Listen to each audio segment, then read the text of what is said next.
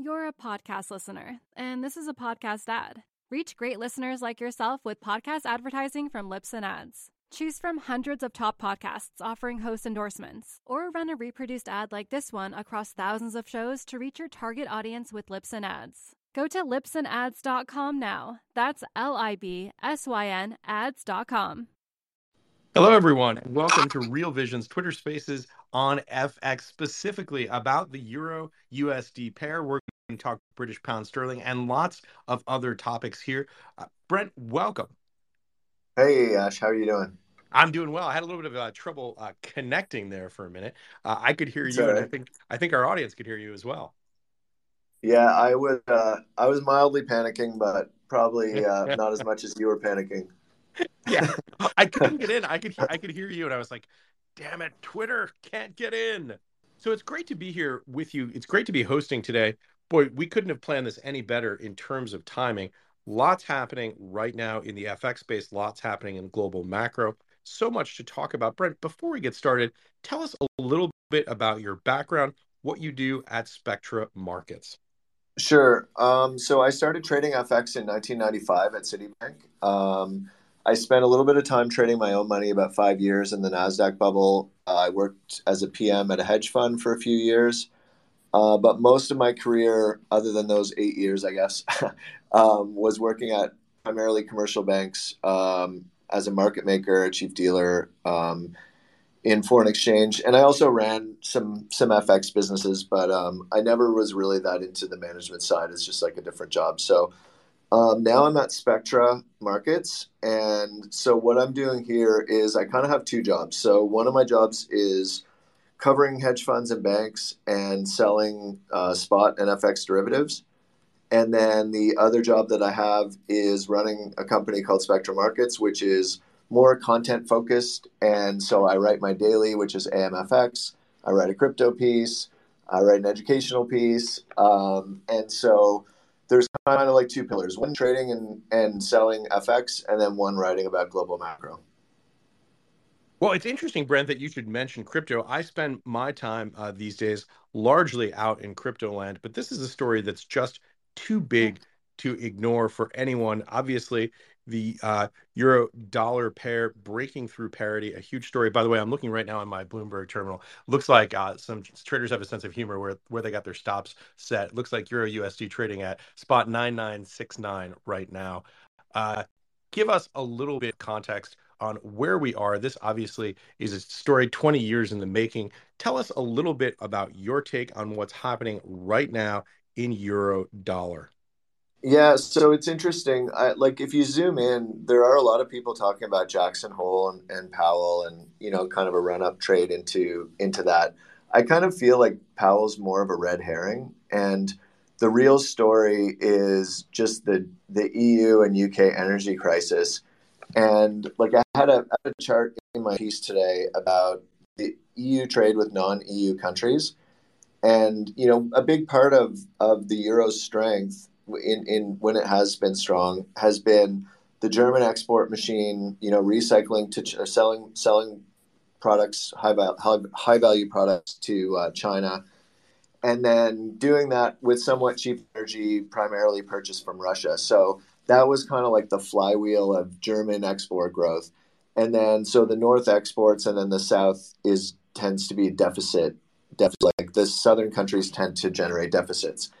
And so in ye olden days, before nineteen ninety-nine, the way that that would play out would be that the Deutschmark and, you know, some, sort of like the French franc a little bit would be strong. And then the lira, the Italian lira and, and Spanish peseta and that would tend to devalue a lot because, and that's how the things would kind of find equilibrium was it, the exporters um, would would tend to have strong currencies and the importers would have weak currencies. And that was kind of how it went round and round until nineteen ninety-nine. Then the, then the euro came out and then it sort of became this kind of like hybrid currency where you, you have strong currency countries like Germany and then weak currency countries like Italy trying to be combined in a place where, you know, a lot of people speak different languages and you're trying to apply one monetary policy where job mobility is not that great.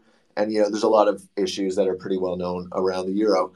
But it always kind of held in well because um, there was a massive current account surplus, especially. And so that was always kind of like the support mechanism for the euro. So now, like, we're down at one hundred, people are saying, oh, should I buy the dip? Is this the place to, like, to plan my purchase of a home in Portugal or whatever? Um, I mean, forget about Portuguese real estate, but in terms of the currency, I would say that the the risk here is that it's a structural repricing of the flows. So, like, these trade trade flows are real flows that you see when you sit on a desk. Like, you know, corporations come in and sell hundreds of millions of euros or buy hundreds of millions of euros. And so Germany was using euros to buy natural or to buy uh, energy from Russia. Now they need dollars to buy whatever, you know, L N G from Qatar or whatever, wherever they're going to get the the energy. Um, so I think this is a pretty epic structural story. And honestly, the E U isn't the only one. Like, if you look at the trade balances of, of many countries, they're absolutely ripping one way or the other. Um, so, like, Japan used to always have a current account surplus. Now with oil above one hundred, they have a deficit. And I mean, I could go on and on, but o- almost every country in the world is either getting a positive terms of trade shock or a negative one. And the epicenter of that is Europe and the U K. You know, you set that up perfectly, talking about the structural challenges that we see across the Eurozone, geopolitical challenges, obviously energy, a major factor in that.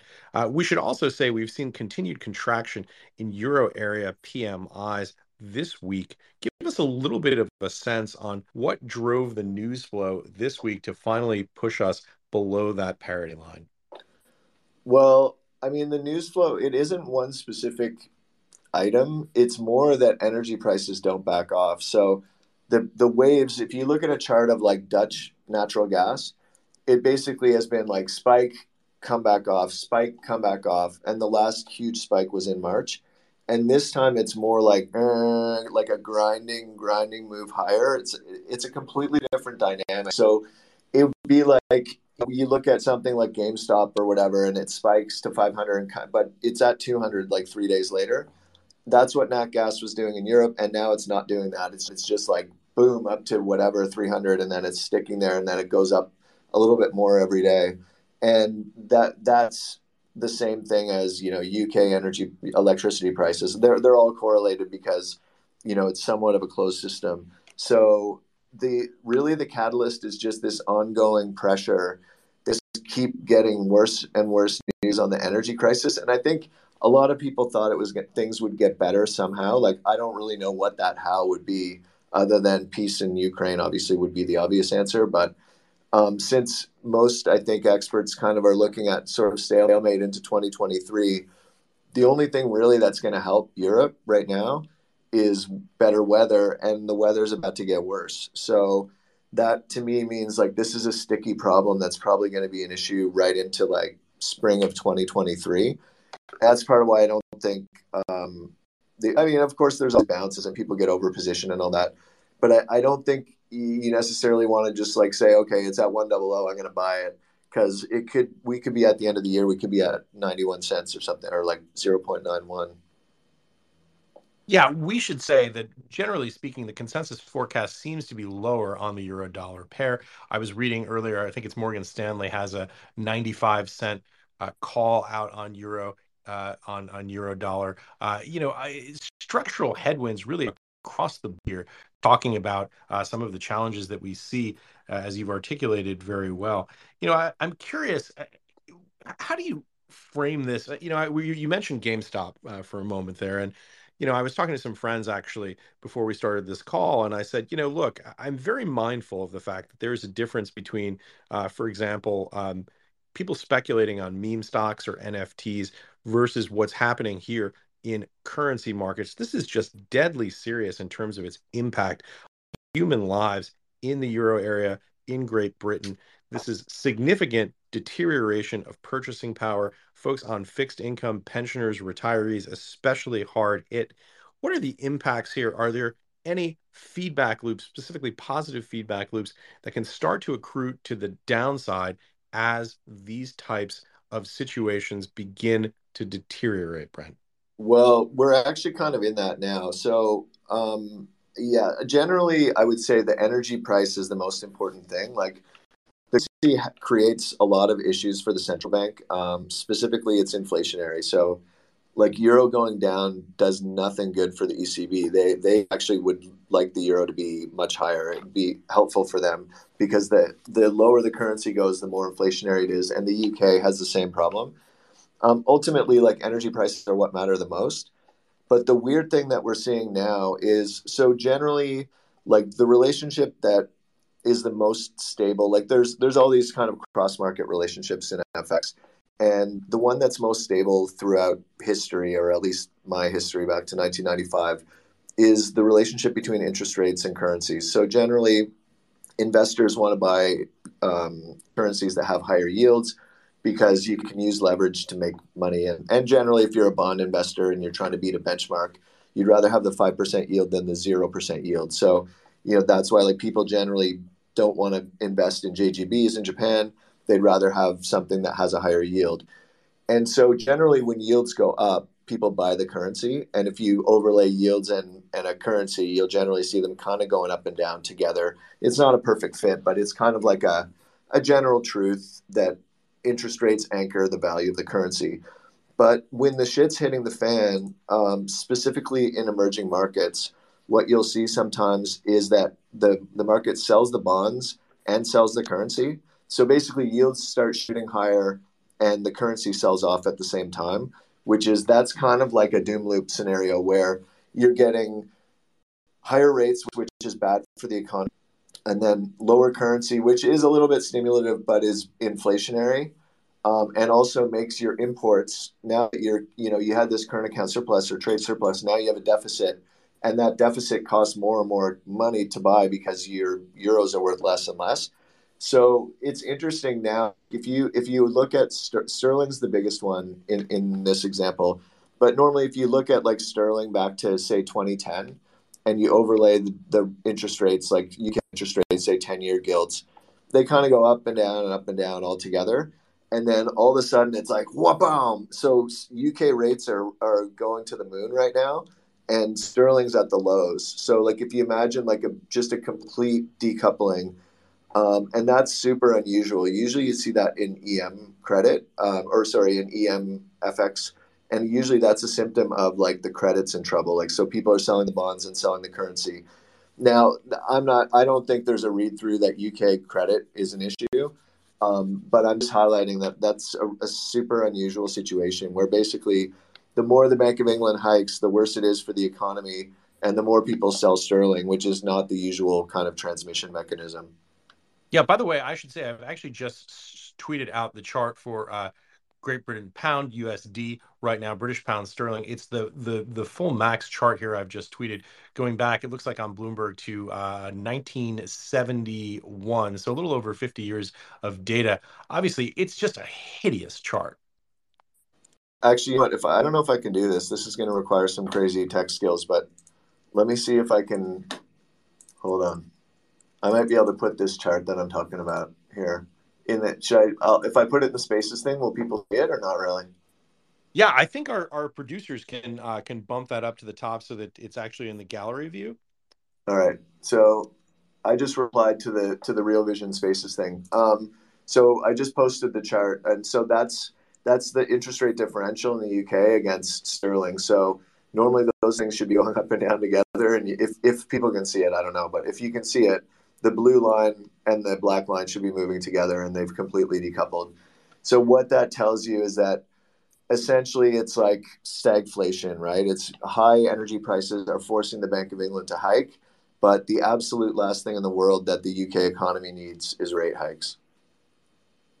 Right. Yeah. So talk, unpack that a little bit in terms of this challenge, this, you know, that we, we see this sort of tension here in the U S as well, but it seems to be a bigger challenge that the B O E is facing uh, compared to the Fed in terms of walking between the Scylla and Charybdis of inflation. Obviously, their July U K P M I print at ten point one percent, a hideous number. Uh, and then simultaneously, when you see economic activity slowing, how do central banks attempt to square that circle, resolve that paradox, Brent? Well, yeah, it's tough. So, like, obviously what the Fed tried to do was just, like, plug their ears and say it's transitory. Um, but that didn't work. And so the the it's a much bigger problem though in the U K and E U than here, because like imagine if instead of gas being four bucks a gallon, it was twenty-three bucks a gallon. Like that's kind of like, I think that would be a fair guesstimate of how crazy things are over there. Like people's, if your heating bill was like four hundred pounds, it's it could be twenty-three hundred pounds this winter. So the shock to real incomes is absolutely massive. Um, and really like there isn't a clean solution to it, because the question is like, okay, if the Bank of England hiked rates by three hundred basis points, like three percent, which would be a gargantuan move, is right. that actually going to reduce energy prices? Like at some point it will. So like the Fed hiking rates has an impact on crude oil demand and all around the world, because they impact global rates and then they also impact U S demand. But when you have a supply shock, it's not clear like what level of demand, how far would demand have to fall, and what would that mean for U K G D P before you're actually impacting the, the price of these things, because essentially it's the supply driven by the by Russia and Ukraine, right? So essentially what they have to do is hike as slowly as they can while maintaining credibility, because like they're supposed to have an inflation target. So if they're not hiking, they're kind of just like, you, you can't just always say it's transitory, but actually in this case, it probably wouldn't be a bad strategy for them to just say that, because rate hikes aren't going to really do anything, right? They're not there. If all the inflation is energy driven and, and say like U K C P I, somebody said it'd go to eighteen percent based on energy prices. You, what are you trying to accomplish with rate hikes at that point? Um, but at the same time, that's their mandate. It's like if you're the guy with the hammer, everything kind of looks like nails, and what else are you right. start hitting stuff, right? But what's the flip side of that, Brent, in terms of what starts breaking if you start to see this very rapid tightening of monetary policy in the U K? What are the risks? What could that break? Well, the risk is a massive recession. So like generally, even in the U S, when oil prices double, you have a recession, right? So like if you look at what was going on in oh eight, oil was going to the moon. There were there, they were still hiking till the very last minute in oh seven. Um, in a lot of countries, I mean, E C B hiked in oh eight because of oil. Um, essentially, what you get is just central banks hiking into really weak economies. So the breakage, the break point just eventually comes when you've broken the economy so badly that energy demand collapses and like businesses start shutting down. And then eventually there is a point, no matter like in any supply shock, well, give or take, not not to the not to the extreme, but generally there is a point where you can crush demand sufficiently that supply can catch up, right? And and that's that's essentially what the Fed's trying to do. They're trying to generate some kind of like recessionary type of thing to allow supply to catch up in, in various industries. Um, but the question is, with something so like in, in the U S, it's different because it's a, it was across the board supply shock. In right. the U K, and it, when it's so idiosyncratic, I don't know. It's the question is like, where would demand have to go? Very low, obviously. So the the impact is that they end up crushing the economy, and then eventually they win, and you probably want to own gilts at that point.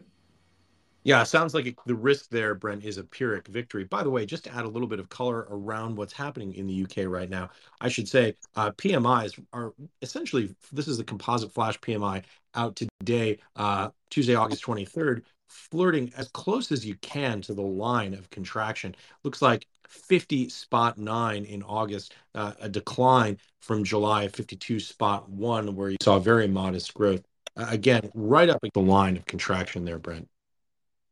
Yeah, and I mean the U S isn't much better, right? Like the, the that P M I today on the services was forty-four, which is pretty extremely low.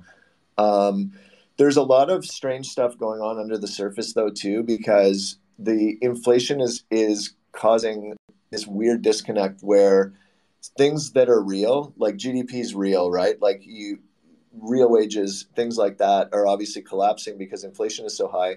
But then things that are nominal, like retail sales and stuff like that, are still doing okay. So there's this really weird disconnect now where consumer sentiment is horrible because inflation's ten percent and you're raise you're, you're getting a raise of four percent. So you're suffering from a six percent loss of purchasing power. But then when the data come out, a lot of the data looked half decent in the U S, not the survey data, but the the economic data, because, you know, if nothing happened, the pure, like just having eight and a half percent inflation means that all the numbers went up eight and a half percent. So you, it kind of is like this weird tailwind for U S hard data, but then the soft data, the survey data, is in the toilet because everyone's very nervous about all different things. So consumers are worried about inflation and, and falling real real incomes. And then companies are worried about, you know, the the wave of wage growth that's probably about to come and the squeeze that that could put on profits. Because the one thing is, with inflation this entrenched in people's minds, now people are starting to ask for raises, right? Like, people are going on strike and stuff. When's the last time you heard about, like, strikes all over the place? People want want their wages to at least go up five percent to catch up to the nine percent inflation. I noticed we've got almost about three hundred people in right now on this call. Uh, I just wanted to ask you one more question, Brent, before we open it up to questions. I noticed we have a lot of good friends here in the audience. I see uh, Professor Plum. Mike, if you'd like to come up and join us, of course, you're welcome to. Um, but let me ask you this one question first before we start pulling people up on the stage, Brent, and that is this. You know, one of the dullest sounding acronyms Uh, with the greatest level of import of any story that I've seen sort of not really get covered here in the U S is something called T P I, Transmission Protection Instrument, coming out of the E C B. Um, you know, to me, as I read those documents up on the E C B website, it sounds like effectively what the Transmission Protection Instrument is, is number one, unlimited Y C C, yield curve control. They effectively have the mandate now to control yield across the curve. And number two, spread control, to manage the spreads between highly divergent economies to attempt to harmonize those yields uh, in the marketplace. I'm curious, as we begin to open up this conversation to questions, please raise your hand if you have a question and you'd like to come up on stage and ask Brent. But I'm curious, Brent, as we transition into questions, what's your take on the transmission protection instrument and its import for the euro? Um, my take is that it's bullshit. Um, so uh, the euros, actually the sell-off in the euro really started to accelerate when that was released, because essentially what they're trying to do is something that's impossible. They're trying to hike rates in Germany, keep rates low in Italy, and preserve the value of the euro all at the same time. And that's just like, that's not possible. So the, the whole, if you read the criticisms of the euro Um, as a construct, as a, like as a model or whatever, in, in nineteen ninety-eight when it was coming out, the biggest argument against it is that you need different monetary policy in radically different countries where there's no worker mobility, right? So like in the U S, yeah, and also radically different, radically different supply and demand dynamics, radically different labor markets, radically yeah, different. I mean, I mean, export country, like some of them yeah. are exporters, some are importers. So the T P I was designed to basically say, like, if Italian rates, for example, go up too much, we'll just buy a, a whole bunch of Italian bonds and we'll push the yields back down. Um, it just, it doesn't make any sense. At some point, there has to be a release valve somewhere. So the problem is, okay, that works fine if you have no inflation constraint.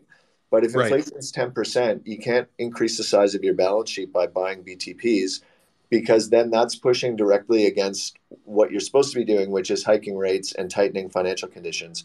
So it's it's like the Fed trying to, you know, have a, you know, dual mandate, but really they have like nine mandates, right? Like, they want equity prices to do this, they want credit to do this, we need emerging markets to do this, racial equity in Boston, you know, like they're trying to do so many things that it's not possible for one. It, it becomes like this freakish Rube Goldberg sort of central planning exercise where you're trying to do all these things and it's just not reasonable or realistic to try to do them. So the T P I, I think the, almost from the second it came out, people were just like, yeah, this this will work if inflation's low, but if inflation's high, you can't do all those things all at the same time. So, so let me ask this follow up. Uh, when you say can't do all of those things at the same time, what does that mean? I mean, what's the potential risk here with T P I? Well, the risk is that they they try to basically do do three things at once, right? They're going to have to hike. So in, in a normal, like, inflationary environment, they would be hiking rates, but then the hiking of the rates, because Italian rates are more are higher beta, so they move faster, means that G- German rates are going to go up a bit and Italian rates are going to go up a lot. which then creates like a refinancing issue for Italy. So then they're going to go in and buy Italian bonds, but that increases the size of their balance sheet. So then what are they going to, that's, that creates easing in the economy. So then what are they going to do? Hike, hike rates more, you know, sell German two-year bonds. Like the, there's no way to hike rates and increase your balance sheet at the same time that makes any sense to any investor. So at some point, people are just going to be like, okay, I got to get out of all this stuff, especially Italy, because the E C B is the only buyer, and one day they're going to have to stop buying. I, I mean, mean, there are constraints on how much they can buy as well, which uh, they can change those rules, which they have many times. Right. But there right. are constraints, you know, there to to the extreme. They can't buy all the B T Ps in the world um, because at some point they're going to break the capital key, which is the essentially the rules of which countries they can buy and how much. Yeah, but the, those rules have been on, on, on those goalposts, it seems, have been on wheels for the last, you know, decade. And so, you know, probably since the two thousand eight era. So you have to wonder uh, at what point uh, does do they reach that limit? I mean, look, we could have been having this conversation in a, not necessarily over uh, Twitter Spaces, but we could have been having this conversation in a cafe uh, in the year two thousand talking about the B O J, and it just continues and continues and continues. And so, you know, there are those who are making this argument, or at least raising the question, you know, is this the Japanification of the euro area? And if so, what are the potential ramifications of that in terms of the real economy? Well, I mean, what it's essentially leading to is fiscal union at some point, right? They're doing this sort of like slow motion dance towards fiscal union. And then at that point, it does look a little bit more like Japan, where they can just kind of do whatever they want because Germany owes the money, Italy borrows the money, and Germany owes it, has to pay it back. Um, but the, the political ramifications, I guess, of that are that it's just like this slow motion pressure cooker. At some point, is there a party that comes into power in Germany that says like, these Target two balances, which are like the, the balances that one country owes the other, um, are a joke, and we don't want this anymore. Like, is there a point where that happens? Maybe, maybe it would never will, but um, essentially it's just like you just keep on raising the pressure of this somewhat unstable system, and the only way to stabilize it fully is fiscal union, which they, I don't know if Germany actually wants that. Maybe they do. Yeah, but I mean, it does also sort of raise these questions. We we we talk about this, and obviously this is a sensitive conversation, but we talk about here in the United States how we have red states and blue states. You know, this idea of of full fiscal union in Europe, when you have divergent divergent nations, people with very different historical backgrounds, uh, people who speak different language, pe- people who have very different value systems. I mean, it really is a, a challenging thing to get one's head around uh, in terms of how that fiscal union, banking union, uh, these deeper ties in Europe could potentially work. Um, I know that's a lot to think about. So I just want to uh, ask the question, if anyone in the audience would like to come up and join us here on the stage uh, and ask Brent a question. Again, I see lots of friends of Real Vision here in the audience. Uh, hello, Mike. Hello, Moritz. If you guys would like to come up uh, and ask a question or make a comment uh, or just in any way move the conversation forward, we'd love to have you. Uh, and anyone else, of course, if you'd like to come up and just ask Brent a question, uh, please raise your hand and we will get you the microphone. So, Brent, as we wait to see if anyone uh, wants to jump in here, uh, give us your thoughts on on on how that begins to play out, and talk a little bit more of the Target two balances. By the way, I'm looking at a chart. I'm going to see if I can tweet this here. Uh, what you see, obviously, when you look at this Target two uh, imbalance chart, or balance chart, I guess, depending on how cynical you want to be on a given day, uh, you see this sort of enormous divergence. You see the, the bulk of the, uh, obviously, indebtedness moving toward Germany. Uh, and as you look at the numbers that are the lines, I should say, that are below that line, you see the indebtedness uh, to the so-called core of the Eurozone. Talk a little bit about the implications for those Target two balances, Brent. Well, I mean, the only implication is it, it's a slow motion move to fiscal union, which is kind of happening behind the scenes. So essentially, Italy becomes like the too big to fail type scenario where they owe Germany so much that it's not optimal for them to allow, you know, B T Ps to go to ten percent or whatever.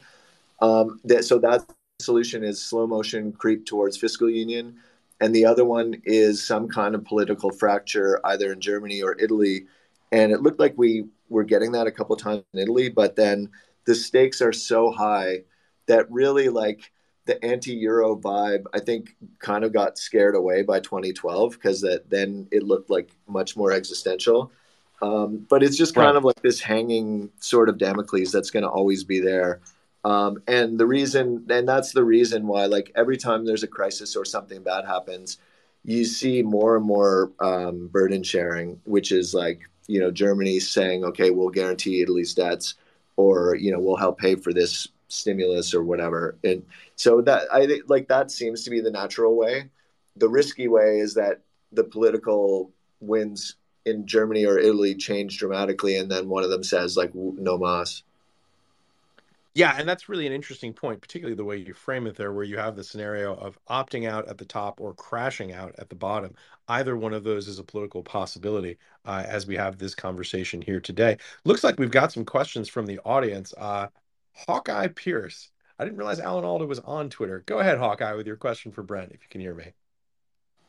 Yeah, thanks. So just very briefly, I think, uh, you know, we typically F X markets are super forward looking, especially G ten, you know, like three, four, five year discounting. So I'm just curious about what his thoughts when you look, when you think about Euro breaking parity, what does it really mean? I mean, it doesn't seem like it would mean one year, you know, one bad winter because of a nat gas shortage. It seems bigger than that. Uh, thank you. Hawkeye yeah, like I, follows F X markets very closely, Brent. um, yeah, I agree that it's if if this was something where the the cure was around the corner, like, you know, there's two obvious things that will help. One would be peace or some kind of agreement in Ukraine, which does not seem to be on the table. And the other one is better weather, and we're about to enter the weather getting worse. So, but then to your point, if this was just like a one-off thing, it's going to be a bad winter, I don't think the market would care that much. Like, so yeah, the trade balances have collapsed in, say, Germany's trade balances collapsed. But if it was going to rebound next year, as you kind of imply, then Euro probably wouldn't be down here. The problem is that it's not obvious what is going to resuscitate that, that trade balance. Um, and then the other thing that's sort of like looming in the background, but the market has trouble focusing on multiple themes at once, is that the China slowness in China and, and slowness in in China real estate, that's not really great for Germany either. Like, there's been a tight connection between German and, and Chinese growth over the last, you know, since China entered the W T O. So you have a little bit of a fracture there. Um, so to me, it's the market's pricing that this is going to be a persistent issue, that where's Germany going to get all the energy to to build whatever they want to build? The answer is not very obvious. Hawkeye, do you want to come in with a follow-up? No, I mean, I, I agree with that. I, I guess one, um, if we can meander a little bit, is, um, you know, Aussie. O- Aussie's really, uh, you know, given the commodity boom, given this kind of narrative that uh, we should be in a long-term commodity boom, uh, why do you think Aussie's so weak here?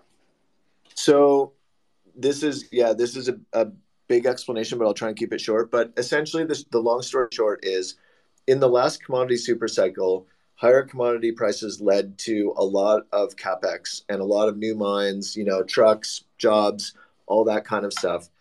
But this time, most of the infrastructure is already there. So the higher prices are essentially just leading to higher profits for the miners. Um, but their transmission to the jobs market and to capex has been pretty minimal. So it's essentially like the the all the stuff's been built, and they don't really need to, even if copper doubles, the the capacity to then go and like build a bunch of new mines and that isn't isn't really there as much.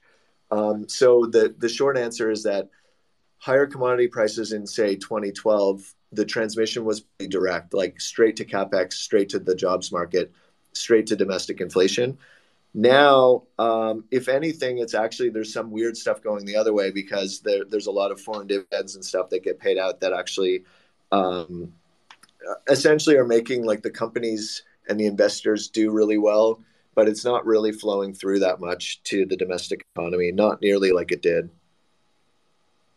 Great question, Hawkeye. Thanks for joining us. Really, uh, really interesting take. I also wanted to bring up uh, Jay Zal Murray. Uh, Jay, of course, is someone who is in the uh, F X space as well, and also former Bank of Canada. Jay, go ahead with your question, please, for Brent.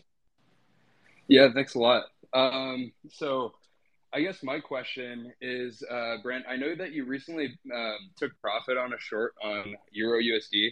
Um, and I'm actually not quite sure. Uh, I, I missed a bit of this uh, of this segment, so I don't know if this is something you already discussed. But um, I kind of uh, got a request from one of the traders uh, today to take a dig into EuroCAD.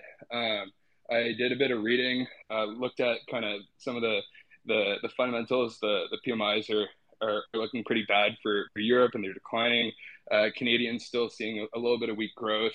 Uh, inflation's doing a little better in Canada as it's declining a bit, whereas it's going up uh, in uh, um, in Europe. And then we've got the kind of the divergence in central banks. Uh, I took a look also at the at, you know the text, the, the sentiment, and the positioning. It looks like you know uh, positioning is shifting uh, a little bit more bullish on C A D and not so much on on Euro. Uh, as well, like I looked at this G S sentiment index, uh, it was also going the same direction there. So I guess my question to you is, like, after reading that, you know, I, I became pretty bearish EuroCAD. Um, I know that you recently took profit on on your short. What would kind of take you to to put that short back on and take another stab at that trade?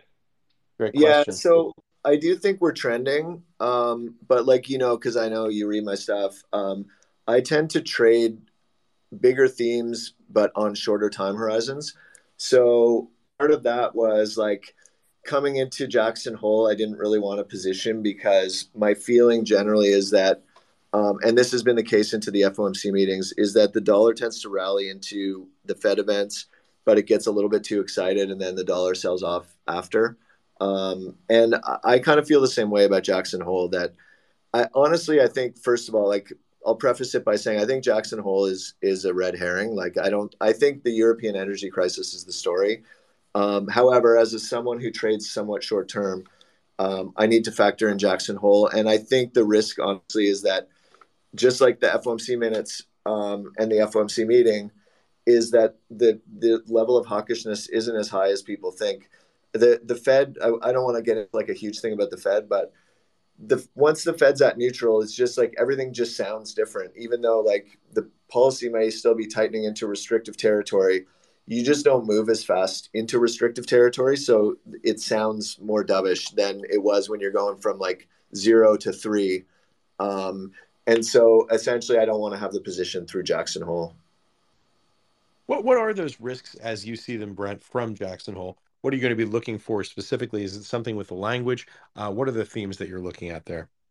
Well, uh, to me, the main theme of all the central banks now is how restrictive are they willing to go?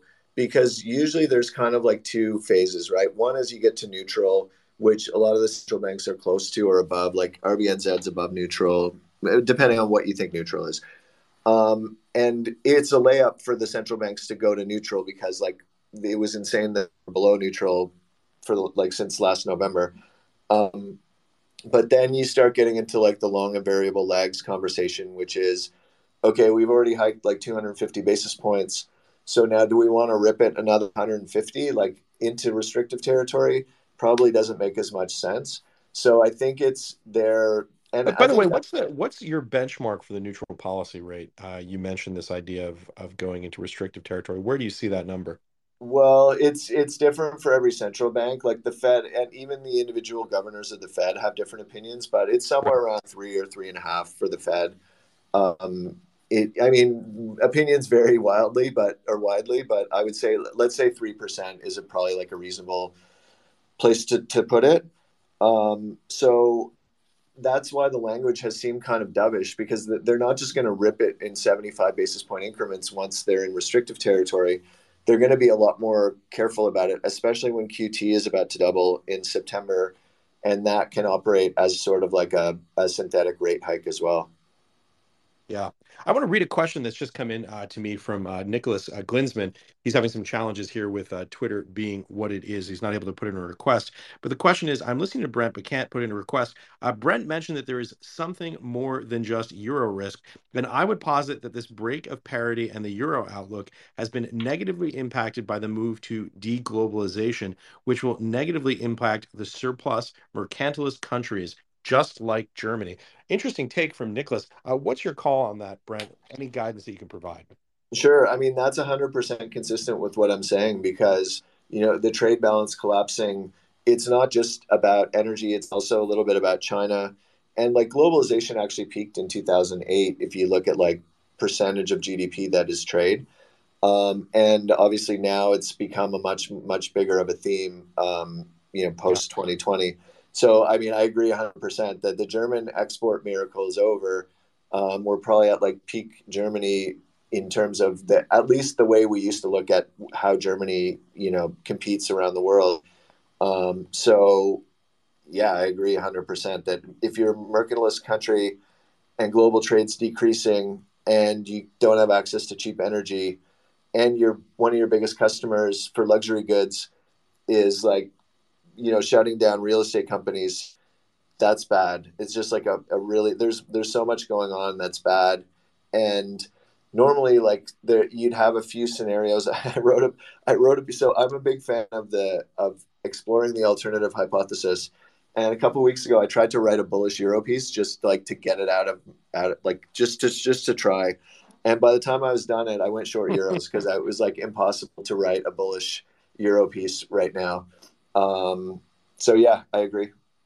Uh, real quick, I know we're about to wrap here at the top of the hour. Some of our folks who are uh, who are at Real Vision producers have to have to jump to do some other things.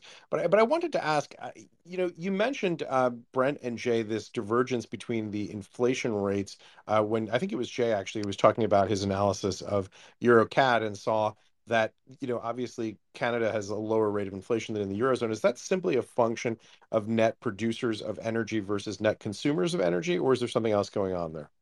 Yeah, I mean, it's it's basically how easy do you have, or how, what's your access to energy and how easily can you get energy? So usually, yes, that means like U S is actually a net exporter of crude, for example. Um, so if this was all happening ages ago, it probably would have been a different scenario. Um, but I mean, yes, the biggest driver of headline inflation by far is energy. And then there's a lot of other nuances, like in terms of a lot of it actually comes down to the way that different countries calculate um, real estate prices and, and housing and rent. Um, so a lot of that is just more like kind of inside like statistical nuance. Um, right. But anyways, yes, energy is the number one driver of inflation differentials around the world. Yeah. I know we're about to wrap here in a couple of minutes, but uh, Nanaimo Trader, welcome back. I know you've been waiting patiently to ask your question for Brent. Uh, what's your question, Nanaimo? Yeah, thanks, Ash. Uh, thanks, Brent. Always nice to get out of the log cabin here in Canada and actually talk trading. I'm um, Brent, I'm, I'm curious. I, I haven't looked at the carry trade for quite a while, but I can remember back in the day that was quite popular. And we would get these um, shifts in the F X market that could could last for years, really. Nanaimo, which carry are you referring to? I, I'm just thinking, well, I was going to say, I, normally I would look at the J P Y, but yeah. I'm actually wondering if, if we're going to be in a, in a stage where the U S dollar will become the, you know, where where everybody's hang, holding on to dollars to make the interest. Interesting and if, question. Well, so that's been part of why, like, the dollar's been the all-weather currency, right? Because it's it's had the yield, had the tech inflows, and then so when things are good, people buy dollars. But then when things get bad, people kind of view the dollar as a safe haven as well. So the only time historically that the dollar really sells off, generally, like thematically, is when you have synchronized global growth. And so if the U S is is outgrowing, which it was for ages, or the world's going into recession, which it looks like it is now, those are both dollar positive scenarios. Um, in terms of the carry trade specifically, it pretty much died when everyone went to the zero bound because there was no difference in rates around the world. Um, and now it's kind of reemerged somewhat. Like that's why some places like Mexico and Brazil haven't sold off that much because they're actually, they hiked early and their real rates are high. So there is dabbling in it. But the problem is with the carry trade is the it's always the trade-off between uh, carry and volatility. So what you want is like a high interest rate, but not too much volatility, right? Because if it, if the currency collapses, doesn't matter if you're making ten percent if the thing's dropping four percent every day. Um, and right now we're in a pretty high vol environment. So the carry trade isn't really that popular. Like I said, people have dabbled a bit in – so when – when you think things are looking okay and, and the world is, is like looking relatively safe, you'll do it in currencies like India or any anywhere where there's a real yield. But the problem is when you're worried about global growth and things like that, the carry trade doesn't make as much sense because the higher yielding currencies generally are more leveraged to the global economic cycle. So you end up losing more on the currency than you made on the yield. Very well said, Brent. I know we're running out of time here, but I wanted to get one more question in from Oscar. Uh, Oscar, if you can hear me, please go ahead and unmic and ask your question for Brent. Yes, I can hear you guys. Thanks for having me. Brent, Welcome. hope you're doing Yep, Brent, hope you're doing well. Hey, um, Oscar. Quick question for you. I'm looking at the crude chart, and to me, that thing looks like it's about to rip. Could that be a catalyst, you think, for the euro to go significantly lower here? Say if we see crude topping one hundred dollars or one hundred five dollars from here? So it depends if, if there's transmission to U K and, and E U natural gas and other energy prices. Like, I don't think Brent crude is really the thing that matters as much. It's more the, the nat gas and electricity stuff. Like, that's really where the problem is.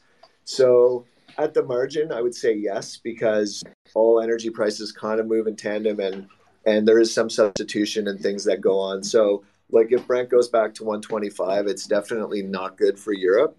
Um, and also it probably is symptomatic of global squeeziness in all the energy.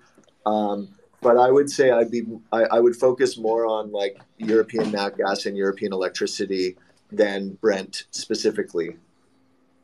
Fair. Thank you. Sure. Boy, Brent, this was a terrific conversation. We had, we had so many great questions here. Obviously, lots of market professionals, lots of folks on this Twitter Spaces uh, who spend a lot of time looking at F X. Just terrific conversation, terrific questions. So first, I want to thank everyone for joining us, and, and especially those uh, who came up here and, and, and asked some very insightful questions about what's happening in the F X space right now. I'm mindful of the fact that we have a hard stop at seven p.m., but Brent, I want to let you close out this conversation by giving us some of your key takeaways, folks, things that you'd like folks in the audience to remember from this conversation. Sure. I think really the key is that there's probably a structural change happening in global trade that isn't going to be fixed overnight. It's not going to be fixed by spring twenty twenty-three. And so specifically against the European currencies, I just think the dollar is going to stay strong. Uh, you know, there's different stories in Canada and Australia and all that, but specifically against the euro and, and against sterling, I just feel like the dollar is in the driver's seat, and you'll know when something's changed. And so the default should just be lower euro, lower sterling until something changes. And, and that day you'll probably know it. Great summation. Nice and crisp. Thank you so much for joining us, Brent. Really enjoyed this conversation. We're going to have to do it again sometime soon. All right. Thanks, Ash. And thank you for listening, everyone. We'll be back soon. Thanks, everybody. You're a podcast listener, and this is a podcast ad. Reach great listeners like yourself with podcast advertising from Libsyn Ads. Choose from hundreds of top podcasts offering host endorsements, or run a reproduced ad like this one across thousands of shows to reach your target audience with Libsyn Ads. Go to libsyn ads dot com now. That's L I B S Y N ads dot com.